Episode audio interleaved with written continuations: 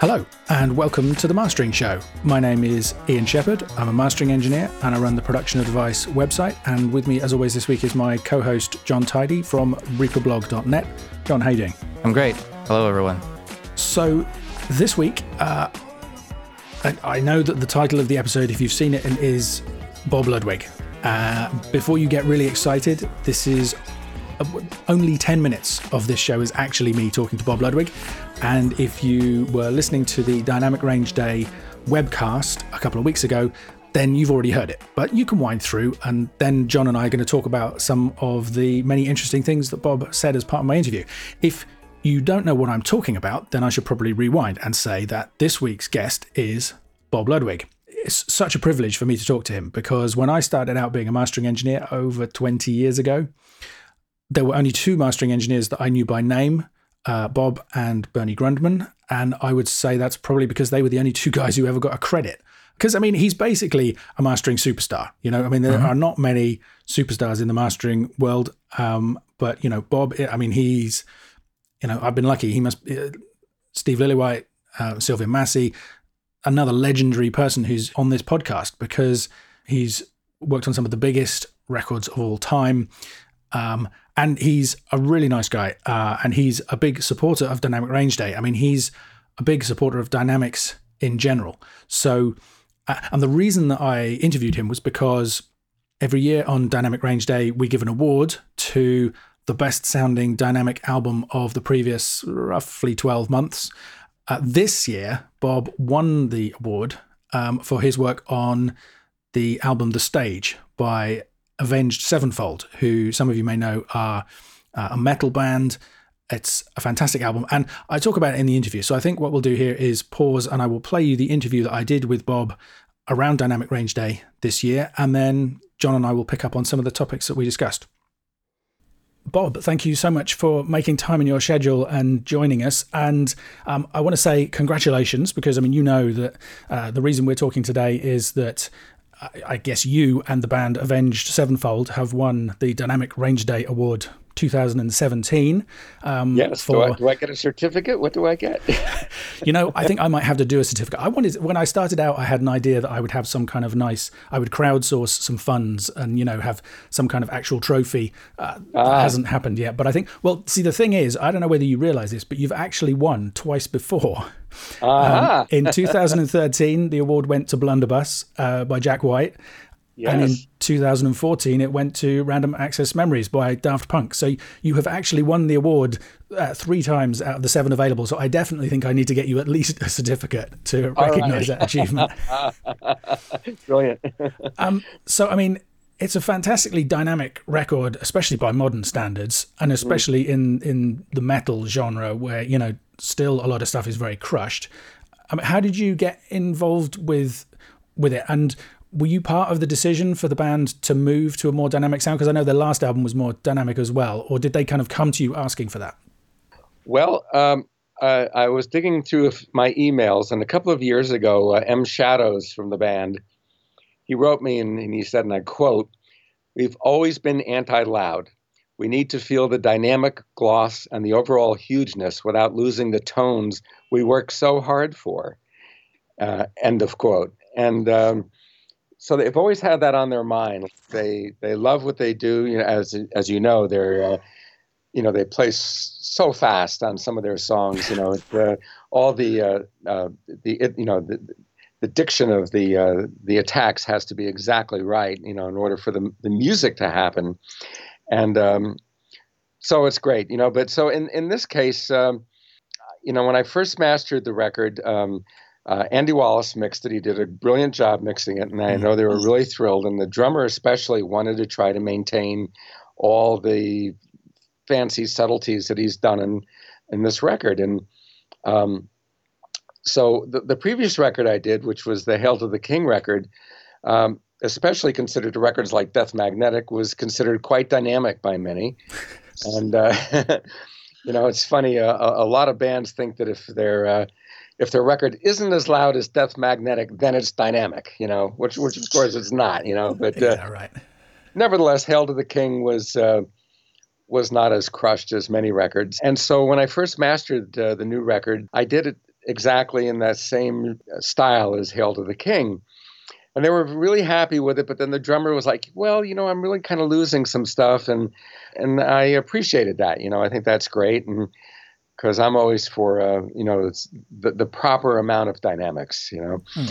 So then after that, I mastered a record that, like in the good old days, used compression only as an artistic tool to help glue some of the aspects of the sound together, uh, but still retained all the transients. You know, it was very minimal amount of mastering uh, compression. Uh, really just just brought it to the sweet spot as far as I was concerned. And they were just ecstatic with the result. And then a few days later, and I, and I, I almost timed it to the hour, they came back to me nervous that it wouldn't be as impressively loud as their peers' recordings. So I mastered a version that was kind of a split difference, and they were still on the fence.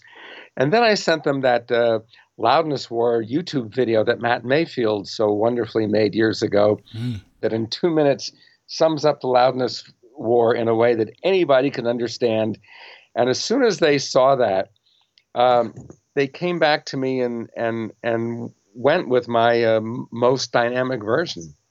And that's what was released, and including the singles. Um, I mean, even the radio single was not needlessly hyped for radio. Um, um, you know, most A and R people still think that that needs to be done for some reason, and really it's the opposite of that in, in reality. But uh, anyway, uh, so I was thrilled to to participate in a project that proves once again that you don't need loudness to sell, you just need great music. Yeah, absolutely. And I mean, the, it's been really well received. You know, I was looking at almost all the reviews have been hugely positive. Um, it's, you know, it's got a fantastic rating on Amazon, you know, four out of four and a half stars out of five. So yeah, it's a real testament to, to the kind of things that we're saying. But you mentioned that you, I mean, I know that you're quite, it's quite common for you to give the artist multiple versions to choose between. And I'm just curious how that works practically. Do you master, say, one or two songs first and send them off as examples, and then they, they choose, and then you use that as a benchmark? Or do you actually do a completely different master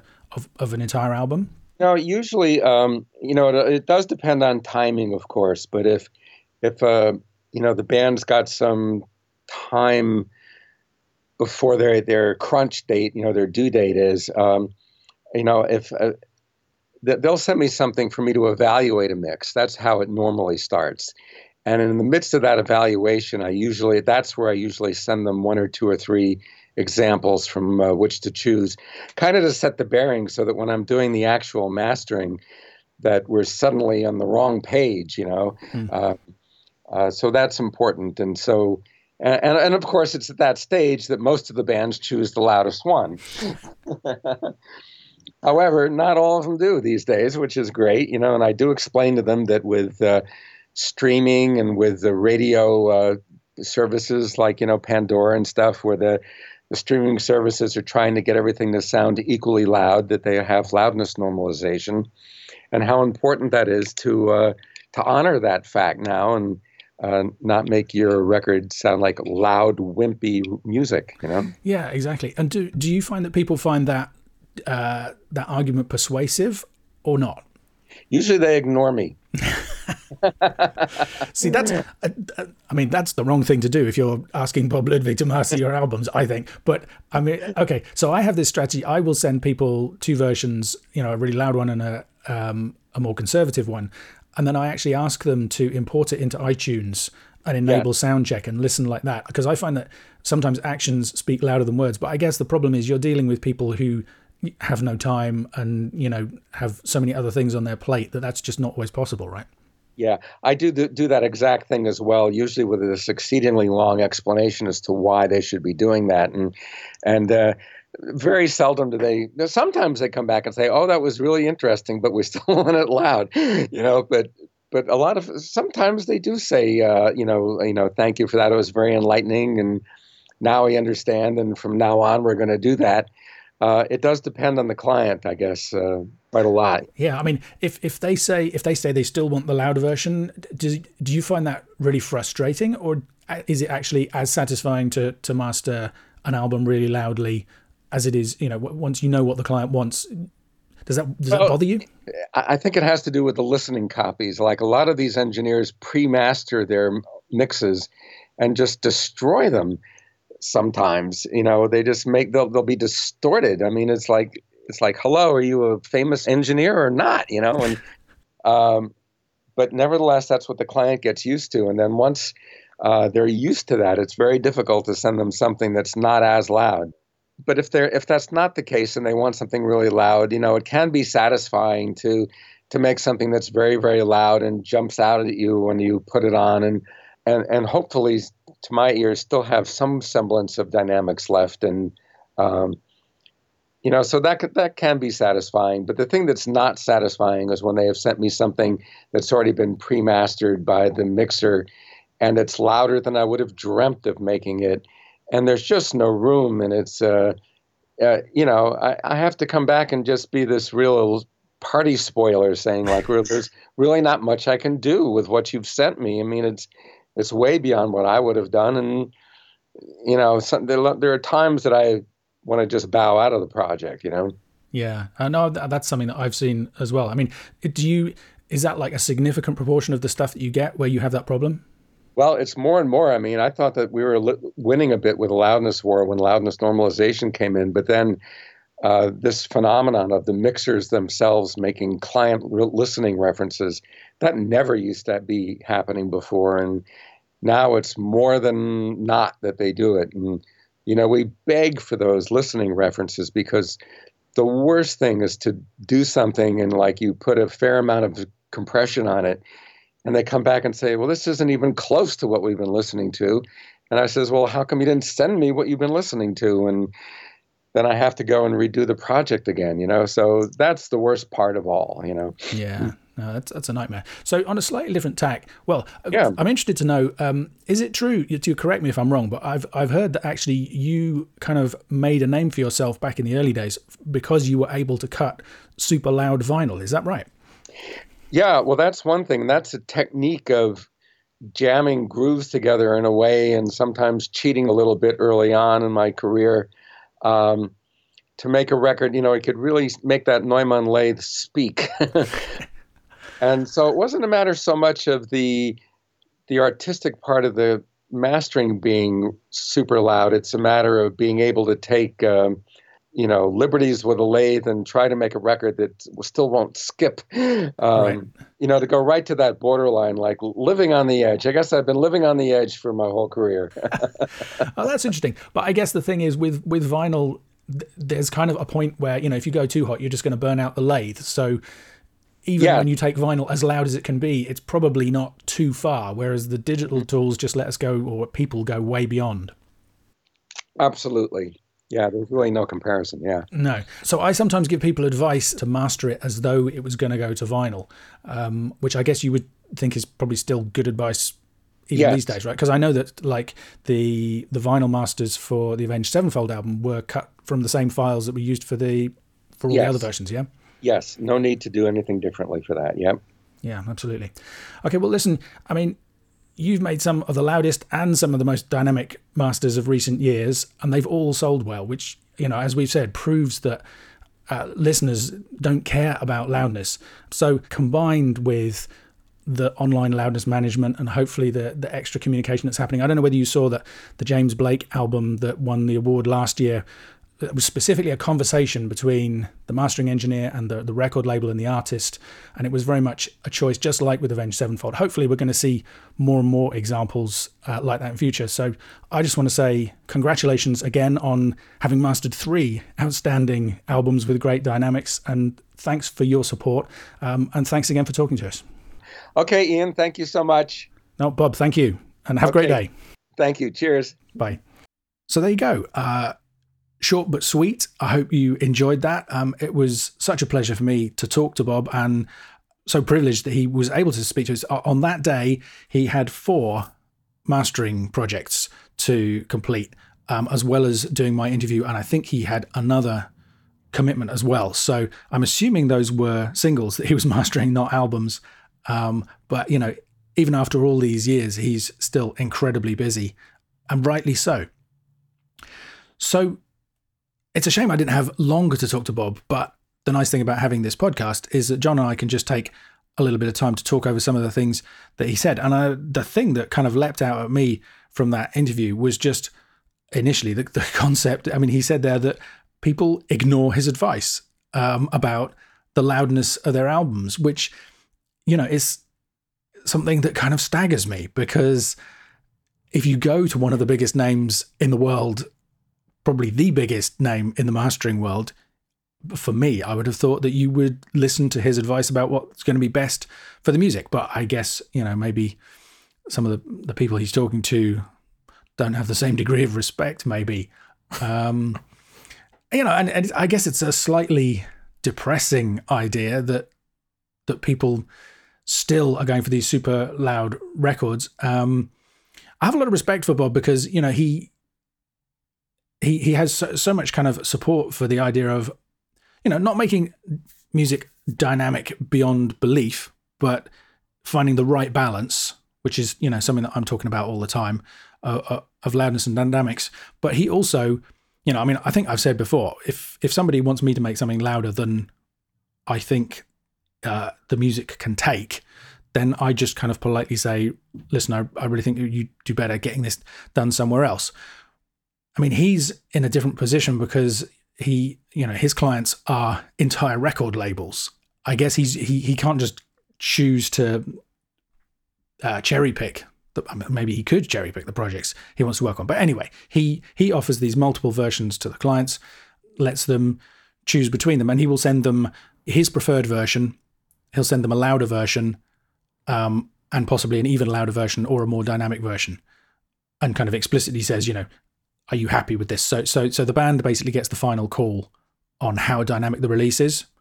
Hmm. So, for example, the Beck albums are really loud, but that's exactly, I think, as Beck wanted it. So, yeah, I have a lot of respect for the fact that Bob, you know, has his personal opinions, um, but still does the best for his clients, even when his clients disagree with those opinions. Well, the client's always right. It's their record. They have to live with it at the end of the day. It's just, you know, as mastering engineer, it's just our name in the liner notes, if we even get that. See, I, I agree with that, and I kind of don't. Uh, I think, I don't know whether we mentioned this in one of the Q and A's, but it, like the core mastering maxim of the entire profession, if you like, has to be do no harm, right? Yeah. At the very least, if you're, as a mastering engineer, if you're given something, it should come out better at the other end. And of course, better is subjective. So in that sense, the client is always right. But for me, I, I mean, to be fair, I don't think I've heard any of Bob's work that has crossed that line. I mean, he said in the interview that he enjoys the challenge of getting something super loud and still at least feeling like it has dynamics, even if on a technical level, it doesn't really. Um, do you so, think part of the reason he does multiple versions is so that they don't need to do recalls as often? It's easier for him to print three versions and then it's done. That let them choose. Well, what I, from what from what he was saying, I think it's he does it like I do, more at the beginning of the process. So when I do a mastering project, if it's a remote mastering project, then the first thing I do is do a song or possibly two songs and send it off and get some feedback. Oh, okay. Which, and that's very much, I mean, yeah, that's absolutely a damage limitation exercise, right? Because that saves you from mastering the entire album and then having to make extensive changes. If you if you kind of iron out people's preferences and opinions on a small number of songs to begin with, then you can carry on from there. And my guess is that he, I mean, one of the things I know about him uh, is that, for example, when he's, if, if you give him a master on analog tape to transfer, he has a choice of machines and he has a choice of head blocks for those machines in order to do the transfer. So even before you ever get to the stage of doing any sound work, he's optimizing the transfer by choosing the best possible combination of gear to play the thing back on. Um, so when you think that that degree of, of attention is going into the project, I mean, I've never had that luxury. I've, you know, I've worked in studios where I had a choice of one or two tape machines, um, and, you know, you the appropriate noise reduction and, you know, you you calibrate them and all the rest of it. But I've never had a, the pleasure of, of a, you know, a room full of tape machines. But yeah, if if that level of attention of detail is being paid during the mastering process, then yeah, stage one is you're going to get sent, sent a bunch of flat transfers, or maybe go into the session to listen to a bunch of flat transfers and choose those, right? Followed by whatever else is going to come. So yeah, I don't think he, from what he said in the interview, he doesn't master an entire project. It's a few songs, and those decisions got made. But yeah, if he knows from the outset, okay, this has to be super loud, you know, he can work with that goal in mind, because I think it's it's almost in, you you have to know that when you're going in to in maybe you could squeeze an extra dB or two from something if you if the client comes back and says, yeah, I wanted it louder, and you you feel that that's possible, you maybe squeeze a little bit extra room against a limiter or whatever. But if if you go too far down that route, the, the whole thing's just going to fall to pieces, I think. So yeah, that makes sense. Do you ever send multiple versions to your clients? Um, I, I like I, I could see doing multiple kind of loudness ranges and letting them decide. In some ways, that could make the process quicker because you don't have to do recalls uh, to make it one dB louder or whatever. Um, but even even if you do like your normal version and say, this is what I I think it sounds best, and you send them a louder version that's only like slightly louder, then maybe they're not going, if they go with that one, it's still not that bad. It's not going to be totally crushed. And kind of trick, in a way, you're kind of tricking them into going, this is as loud as it'll go, and it's it's it's still within the reasonable range. I have done that. um, I, I don't I don't do it to, I mean, generally, I like to send one version. Um, and if I think there's some kind of particular way in which they might be interested in a different version of it, I will tend to describe it. So yeah. I, I like to kind of say, this is my preferred version, but especially if I'm moving it a long way from their mix, for example, you know, let's say uh-huh. the mix was really bass light, so I put in a load of bass, and they're going to be, there's any risk that they might be surprised or taken aback by what they hear, um, then I, I will say that. And so that, so that they at least feel like they have that option. But I'm kind of always hoping that they're going to go with my with my judgment. And that's, I mean, that comes back to what I was saying before, where it's like, I I do agree that the client is always right. And it's absolutely true that they are the ones who, you know, we listen to the, the project when we work on it. And then maybe one in, I don't know, one in ten, one in twenty times you have an album that you is your taste in music and you love so much that you're going to listen to it for your own pleasure. Mm-hmm. Um, one of whereas, those projects where you're working on it and you forget to do the, to, the, to do the mastering just because you're enjoying it so much. Oh, I never forget to do the mastering, but well, I do. I mean, like you, you play it and you're like, you forget to to tweak st- or you have to remember to tweak stuff in a way because it's just, you know, it's just sounding good. That's t- more towards the end of the project where it's like it's already sounding, it's all all sounding good, and it's, y- you find I've, yourself what, ten minutes in and you haven't touched anything in a while. What I get is is the ones where I'm, I I, I'm, I don't know, maybe checking the gaps, and I'm enjoying mm-hmm. it so much I just let it run, yeah. And it's like, oh, I need to stop this and go on to the next one because I have another project to do this afternoon, or you know whatever it is, I need to go to bed, whatever it is. But you just keep tempted to get back in to keep listening. Um, that that happens sometimes because the whole mastering thing for me is such an itch that I have to scratch. I almost never, do you know what I mean? As soon as I listen to something and it's not quite right, especially if I like it, I'm kind of like, oh, I've got to fix that. Yeah. Um, but yeah, definitely at the end of the process, there, there's uh, just that kind of, it's irresistible to keep listening thing happens. You know, the artist is always going to be listening to their, well, I don't know, some artists get completely sick of an album by the time it's mastered and they never want to hear it again. But uh, th- if anybody's going to listen to it, if anybody's guaranteed to listen to it again, it's going to be the artist. So they have to be happy with it. On the other hand, the whole point of coming to a mastering engineer is to get that opinion and to get that feedback. I guess it's okay. You know, if, if you have a dialogue with the client and you explain, this is why I think it should be this way, and they take your opinion seriously and they listen to it and then they go, yeah, but I still want it this way, then that's fine, you know, because at that point they have, they've asked for your opinion, you've given your opinion, and they've chosen to do something slightly differently, and that's, that's fine. It would make no sense to me if somebody kind of just went and told a mastering engineer to do something without any kind of dialogue. Yeah. I guess with a, with a, with an old client where you've got an established routine, that might make sense. But um, anyway, yeah, I still think if you're getting Bob Ludwig to do your mastering, then you should be listening to what he says. But clearly I'm biased. Yeah. I think I'm either lucky or unlucky in that I, I don't get a lot of revision notes for the masters that I do. Lucky because it's over quickly, and unlucky because they don't push me to do better. I, I'm I'm quite happy either way, to be honest. Occasionally you get a job where where there, maybe there are options, right? Or there were compromises. Mm. And you send it away and you're kind of thinking, oh, this is good because they'll tell me whether I got it right or not. And on the on those occasions when the client goes, yep, it's absolutely fine, there's always this little doubt in the back of your mind that maybe they're not hearing it quite clearly enough, and and you didn't get that last bit of feedback that you were kind of hoping for. But on the other hand, you don't want to kind of ask a leading question and put doubt in their mind, because if they're happy, they're happy, and you you did your best work to get there, so that's good. But it's also good sometimes to get feedback, because unless it kind of disagrees with you.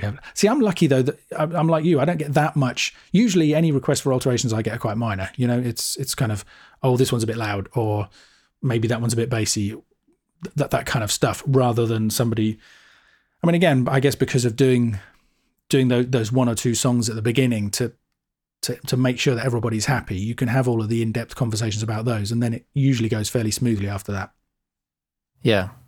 I think sometimes you also want like validation of of all the special work that you put into a particular song. Or if you're like go in with R X and you're removing all the mouth clicks from the vocals because it's an intimate song, uh, all those kind of things you want to be noticed. And if they don't notice it, you're a little disappointed. All See, right, my my strategy for that is I tell I tell people, I say, this is it. You know, I, I, it's not like I'm beating him over the head with it, but I always, if I've gone over and above, I always gently tell people what I've done just to make sure they know, just because I want them to know that they're getting value for money, you know, because it's, but yeah, they're, they're, oh, you know, we, we all have egos. That's, that's natural. Yeah. The second thing that I thought was fascinating that Bob said in the interview, which is kind of related, is that, you know, this was a case where, I mean, the, The final album is amazingly dynamic, especially by modern standards, and especially in the metal genre. Um, although I say that, metal fans really care about sound quality, which is interesting given that it can be a really aggressive, distorted genre. But anyway. There are cer- certain subgenres where it's not allowed to sound good. I, I've got a black metal album credit. I don't even remember hearing the album at this point. So, I don't know. Yeah, I mean, I've had that a couple of times. I've had bands specifically make the point to me and say, this is not supposed to sound good, and we don't want you to make it sound good. It should sound... But anyway, lots of metal guys really care passionately about the, the, the sound of um, the albums. But so even in this case where the band knew going in that they wanted it to sound dynamic, they had already done an album with Bob, which had been pretty dynamic already. And then this one, they thought they would like it even more in that direction. They then had doubts. I mean, Bob says, you know, he, he like a week later to the day or whatever, he was kind of counting it down. They came back and they're like, oh, maybe. And that I just thought was really telling, because, you know, that's what I see all the time. And I mean, something I actually wrote uh, a blog post about, and the theme of that was to fight the FUD, the loudness FUD, where FUD is F U D, fear, uncertainty, and doubt. Um, and the kind of the theme of the post was to sort of hammer home this idea that, you know, there are, I, I had picked sort of seven stages in the process between somebody thinking of the idea of a song and it actually making it onto a format that people could listen to, and saying that if any one of those stages in the process, you know, mixing engineer, mastering engineer, A and R rep, band member, whoever, kind of gets infected by the FUD, they can put that that fear, uncertainty, and doubt into everybody else's minds. And suddenly, you know, you have to have the confidence all the way through that process that you want a dynamic sounding album and that that's going to be the best for the project in order to actually get it released that way. You know, if anybody, be it the label manager or, I don't know, a roadie, could be anybody, kind of comes in and goes, well, it's not very loud. Is that going to, are people going to like that? Suddenly everybody's like, oh, well, let's make it loud just in case. Um, which, and it's, I'm quite proud of that blog post. We'll put a link in the in the show notes on the mastering show dot com if anybody wants to take a look. But an interesting thing happened this this year for Dynamic Range Day, which was I got some kickback to that post where people were kind of, I think people thought that I was calling them cowardly for making stuff loud, and that pissed people off, which I can understand because their clients are demanding loud masters, loud mixes. And they've developed the skills needed to do the best job they can to give their clients what they want. And like we just said, the client is always right. So, and I was a bit horrified by that, because I, it was never my intention to kind of, you know, um, upset anybody, or, I mean, I wanted the, the post to be controversial. I wanted it to, to get people to be thought provoking, to make people think. Um, so maybe I kind of emphasized the fear aspect of that. I guess I should have been emphasizing the U D. um, it's, it's, it's uncertainty. And, but, but this is a perfect example of it, where, you know, even a band, having worked with Bob before and had success, you know, was st- still had that final stage where they're like, oh no, what if it's too dynamic? And as you heard in the interview, he said that he sent them the the Matt Mayfield video um, about the loudness war, and that persuaded me. But I just think that shows how widespread it is. I mean, do you, when you're working on stuff, do you feel now confident in, I asked you in the last show whether you agreed with me about this dynamic stuff, and you, you basically said yes. Do, do you feel confident in that now, or are you still kind of edging the levels up to make sure that people don't complain that it's too quiet, or kind of feel yourself kind of shying away from it, making it more dynamic because of that concern? No, I don't. I don't bump up the levels unnecessarily. Usually my first instincts with the loudness ends up being right around what you recommend, actually. Within one decibel, usually maybe a one decibel louder than what you recommend. Mm-hmm. And I don't feel like it needs to go any louder than that. So, yeah, I guess cool. not. And, and I'm I mean, confident with it. Yeah. Good. That's really good to hear. And and how often do you get clients coming back and asking for it to go louder? I would say very rarely. I, I can't remember any. I can't remember any times. I don't remember a lot. So it couldn't have been in the last couple of years where people have asked for it louder than that. I mean, that's really good. And that, that reminds me of one of my little pet theories. I have no way of proving this, but I have this idea that um, lots of, especially mastering engineers, I mean, I know mixing engineers are, they're kind of preempting, they're afraid of being criticized because the stuff is not loud. And I feel they're making it louder than it needs to be because of that concern. And you know, the problem with that is that if the first thing that the client hears is already a really loud version, it's really hard to back away from that because they get used to it. Like if a rough mix is really crushed, that can be hard in mixing.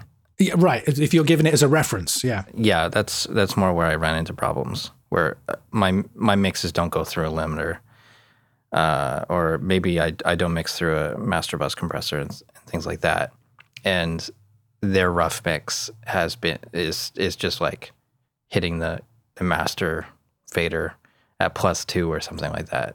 Mm-hmm. And, you know, so you're kind of dealing with distortion and things like that that makes their mix loud, and somehow they're used to it or they like that better. So yeah, that I mean, can be I, a problem. I've had that, and that's exactly what Bob talked about in the interview. Of course, you know, he was he was saying exactly that, that this is, in, for him, that's that's a kind of fairly new thing. I've been seeing that for several years now, where, and I mean, he's saying even some quite big name engineers are now sending him stuff that, in his opinion, is already too loud. Um, and, it, you know, it's it's interesting because that's, I think it was Sylvia in the interview I did with her mentioned the fact that she she wants to give the mastering engineer as little as possible to do. Which is always the advice that I give to people is, is you know, uh, well, somebody, uh, I'm going to forget who who said this, somebody recently on, online said, you know, um, record as though you're mixing and mix as though you're mastering, in the sense that at each stage you want there to be the minimum amount of work to be done at the next stage, mm-hmm. um, which I agree with, except if that means people are crushing the life out of a mix before a mastering engineer has ever heard it. That can be a problem. And, you know, that's another case where I feel like actually the client isn't right in that case. It's not serving the music best. Because I think I said in some other show that, you know, that fairly regularly I get something sent something that's just too loud, and I ask them to send me um, a less heavily processed version to work from. And I'm able to get something that, even if it ends up being as loud as the thing they sent in the first place, still sounds better. Um, And I kind of have like a, a one hundred percent success rate with that technique. Earlier this week, I had someone asking me about using a loudness meter while mixing. And I basically said, don't, like, don't worry about it. Just, just mix it till it sounds good. Um, and worry about the loudness level and everything in mastering. But after doing some research, um, and actually checking my own mixes pre-mastering, minus sixteen on a V U meter is probably a good way to go. Uh, and I think you're looking for about between minus sixteen and minus eighteen L U F S as a good kind of rough loudness for an unmastered mix. What do you think about that? Yeah, I, I basically agree with that. Um, I mean, I so the my favorite um, plug-in emulation of a V U meter is the V U M T, which I think we've mentioned before on the show, and that mm-hmm. actually comes calibrated at minus eighteen um, out of out of the box, out of the virtual box or in the virtual box or whatever that means. Um, and yeah, I think if you have the if you have the V U meter kind of averaging around zero for that, it might peak a couple of dBs higher for the louder sections, which is kind of getting closer to the minus sixteen you're talking about. And if you have a mix where the the E Q is balanced, um, meaning there's like you know there's not like a ton more bass or mid-range or whatever than anything else, um, then the V U or the R M S reading and the L U F S reading are going to be similar. So yeah, that minus eighteen thing, I think that's just, that's a good place to be. I mean, the thing is, there's no harm in going, well, maybe there is harm in going quieter. Depends which L U F S you're reading, because one of the slightly confusing oh, right. things about L U F S is you have momentary, short-term, and integrated, right? So I'm always watching the short-term, which is the one that kind of, uh, it's not leaping up and down really, really fast. It's, a kind of, it's an averaged thing over about three seconds or so. And I find that's a pretty good correlation with, with R M S or a V U meter. The integrated value, which is the kind of the overall value since you reset the meter, so often over a whole song or whatever, will usually read a couple of dBs lower than that, right? Because there's not many songs where it's like full loudness all the time. So if you had something that was at minus eighteen all the way through, the integrated value would also be minus eighteen. But most songs, let's say they're peaking at minus sixteen and they drop down to minus twenty or minus twenty-two for some of the quiet sections, you're probably going to get an overall reading of something like minus twenty. So yeah, if you're looking at the integrated value on an L U F S meter, then minus twenty is probably, whereas if you're looking at the short-term values, then if they're kind of sitting around minus eighteen, pushing up to minus sixteen, that's probably a good place to be. And I was going to say that there's no harm in going any quieter, but then you've got to consider the whole concept of, of loudness potential. You know, this this idea that if you leave too much heavy lifting to be done at the mastering stage, you can run into problems. You need to have the right amount of dynamic control throughout the process. So I think it probably is a good idea to, for people to be thinking about that kind of minus twenty, minus eighteen area, just because if if if they're down at that kind of level and they're still at risk of of clipping or hitting zero with the peak meter, they probably need more dynamic control in the mix because they're probably haven't got enough going on anyway. So and and also they're probably monitoring too quietly. Well, that's yeah, that's the other thing is I do adjust my monitoring level a lot when I'm mixing, depending on the song. Um, so I think it's harder when you're mixing, to be honest, to to talk about kind of ballparks because it it depends so much on the material. Um, yeah. And anybody who wants to kind of really dive into this topic should just head back and listen to the show before this one, where we were talking about loudness and what loudness is and, and how to achieve it. Seems like people really like that show. Yeah, I think it's a popular topic. I think you put loudness in the title. Maybe we should just put loudness in the title of all the episodes. So it'll, we'll get more hits on YouTube that way. It's no, I mean, the thing is, it's it's one of the major problems, right? Um And it feeds into it because everything is interrelated. You know, like lots of people, their problem with loudness is that they haven't got a balanced E Q. You know, if you've got too much bass hitting your your final limiter, you've got much more chance of getting distortion on it.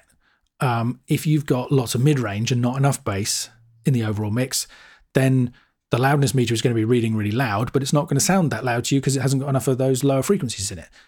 Like we said last week, everybody wants to sound loud, even if they're not that bothered about the actual level measurements.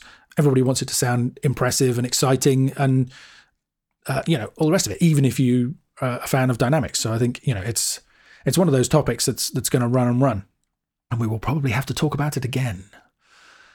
Um, if I haven't collapsed from loudness fatigue by that point. um, and a little aside, I loved the thing that Bob said in the interview. Um, I'd heard that he had a reputation early on um, for being able to get super loud cuts onto vinyl, which is kind of ironic given that he's an advocate of dynamics these days. Um, but yeah, he was saying that that was more to do, that was more a technique of packing the grooves on with the lathe, because when you cut louder, you need a wider groove, which reduces the playing time on vinyl. So you're always trading off the running time versus how loud you can cut it. Um, so yeah, I was kind of quite ha- happy to hear that that wasn't some kind of insane processing technique that he had back in the day. I thought the the, the last thing I wanted to kind of reflect on from my chat with Bob was just the three times that he said I was absolutely right. um, because it's always nice to have one of the biggest name mastering engineers in the world confirm what you've been saying. Um, and I'm not going to go about it for ages, but I'm, you know, I'd be curious to know whether you, you've got any reactions to these. I mean, you know, the first one was, as I've been saying for ages, you don't need to kind of over-process stuff to sound good on the radio. There's a blog post that I've done, which actually has some audio examples, um, which we can link to in the show notes again. Uh, that's the mastering show dot com, folks. Um, and make sure you subscribe to the email list as well while you're there. Um, because everything that goes on F M radio goes through broadcast processing. Um, so there's no need to make stuff super loud going into that process, because it's going to have everything uh, processed to sound closer to other things anyway. Um, and even if you're, you know, uh, even if you're using, let's say, a modern digital radio station that's using loudness management, just like YouTube and Pandora and everywhere else, again, making stuff super loud is actually counterproductive in that case, because it'll get turned down again. Um, so yeah, it was great to hear kind of Bob confirm that, although I've obviously known that's the case and he's he's said that before. It was also great to hear that he also uses the iTunes test um, example that I think I mentioned in a recent show, where if you have a client who is concerned about loudness or is pushing you to make something louder than you want it, then you could give multiple versions, Um, get them to put them into iTunes, turn on sound check, and then compare them, and they will hear them loudness matched. And nine times out of ten, the dynamic one is going to sound more impressive in that situation. And then the final thing that he confirmed, which kind of has some r- relates directly to the Avenged Sevenfold album, was this idea that if you make a master that is designed to sound great on vinyl, it will also make a great C D master. Um, and that's been my experience over the years. You know, we we did an episode a while ago on vinyl mastering, and over my career, I've had I've heard many times that masters that I have done that were for C D have then been cut flat to vinyl with only kind of minor tweaks. And Bob, well, for for this album and for the Daft Punk album, and I'm guessing for um, the Jack White album as well, the digital masters were used for the vinyl cut in all of those cases. Um, and the Daft Punk one is an interesting one, because lots of people uh, I've heard uh, talking about the vinyl releases saying that they think it sounds so much better than the C D release. And they often say that it sounds more dynamic, um, which I find kind of fascinating, because since it came from the same digital file that was used for the C D, the one thing it can't be is more dynamic. You can't restore dynamics once they've been managed. I mean, it's a, it's a great dynamic sounding album anyway, but uh, if they're hearing a difference on the vinyl that they interpret as it sounding more dynamic, that's either some kind of quality of the vinyl format itself, or I think more likely that there's just a, a somewhat different E Q uh, response on the vinyl, either because of their playback system or possibly because of the way that it was cut. Um, And uh, that's something that I did a YouTube video on a while ago, comparing those two and showing how once you've matched the E Q of the vinyl with the C D, they sound much closer in terms of dynamics, and I think probably pretty much identical. Have you ever fallen into that, where you've either kind of thought that something was sounding great and dynamic and then changed the E Q and it sounds different, or, or vice versa? More often I do the loudness matched check, and I find that even though I've spent two hours mastering one song, it's not that different. Yeah. Um, you know, like lots of little changes, or even changes that you thought were pretty big, when when you listen loudness matched to what you put into the mastering chain, it's, it's, it, you know, it maybe not as important as you thought it was. Yeah, I've certainly um, been that, there. That doesn't it, that doesn't exactly answer your question, but but it's kind of similar. No, it's definitely something I can relate to. Yeah. I mean, interesting aside, same thing happens. Uh, I saw a video recently where people were comparing uh, lots of different online mastering services. Um, and if anybody yeah. wants to know what I think about those, then they should head and listen to the episode called Not Mastering. Um, but it might be in the title. It might be in the title. You never know. Um, I think that was, we talked about more than that, but anyway, um, you know, I mean, it was it was a good video. The guy was, kind of presented this as, as well as he could, and to be fair, he talked about the differences in loudness between the different versions, but he didn't loudness match the outputs of these four or five different um, robotic mastering systems that he was testing. So I did. Um, and when you loudness match them, the differences, the, the differences are still there. Don't get me wrong. There are, but you know, it's, it seems like chalk and cheese when you start out. And once the loudness has been taken out of the equation, it's kind of, you know, neither one way nor the other. It's, it's for me, I'm kind of like, well, I could live with any of those. Yeah, that makes sense. And, and just with like with anything in mastering or really audio production, you kind of have to do the loudness matched comparisons to actually hear what things are doing. And actually, the interesting thing is that I left a comment on the guy's YouTube channel saying, you know, nice demonstration, but it's a shame that you didn't loudness match these examples, because, you know, that the final example you're giving is, is like two decibels louder than the first one. And that difference is going to outweigh any of the other changes. And he replied and said, um, no, no, I that was intentional, because the loudness that these services um, determine is is part of the sound of what they're offering. And on the face of it, that sounds like a kind of sensible, valid. yeah, you kind of think, oh, okay, fair enough. But um, it's not valid. And the I, I think the people that want to send to these services just want their mixes louder and without having a conversation, I guess. Yeah, they do without having a conversation. But what I think the, the reason I say that it's not valid is that, that the loudness gets taken out of the equation as soon, because most of them are uploading. Well, I guess some of them are uploading to SoundCloud, and that's one of the places where there isn't any loudness management yet. So maybe, you know, for that use, it is important. But everywhere else, the loudness is going to get measured and compensated for, which means that nobody's going to hear those loudness differences. And I think the example I gave on um, the webcast on Dynamic Range Day was just to say, you know, if you want to compare um, apples, you know, you, you, you've got a couple of apples here. The only way you can do them a fair comparison of, are they a similar size? What, how, how do the colors vary? Does one of them have any more blemishes than the other? Um, does one smell better or the other? They need, you need to have both of these apples in your hands, right? Sitting on the desk in front of you. If you put one over there on a desk on the other side of the room, you can't do a fair comparison anymore. You can't see it as well. You can't judge anything really about it until you've got them in the same place. And the same thing is true of audio. And the, the distinction that I came up with is that changing the loudness of a sound is a reversible change, right? If you just turn something down by two decibels and then turn it up by two decibels again, it will sound exactly the same as it did before you turned it down. And the same thing is true if you turn it up as well, provided you've got enough headroom. But as soon as you run out of headroom and have to use dynamic processing to achieve that increase in level, or if you cause clipping by lifting it too far, then you have an irreversible change. And those kind of changes stay baked into the sound, if you like, even when you turn it back down. So, for example, if you turned an apple into apple puree, you could say that it's it's still an apple. Everything's still there. You know, you, if you eat it, you'll still get all the same nutritional content from it.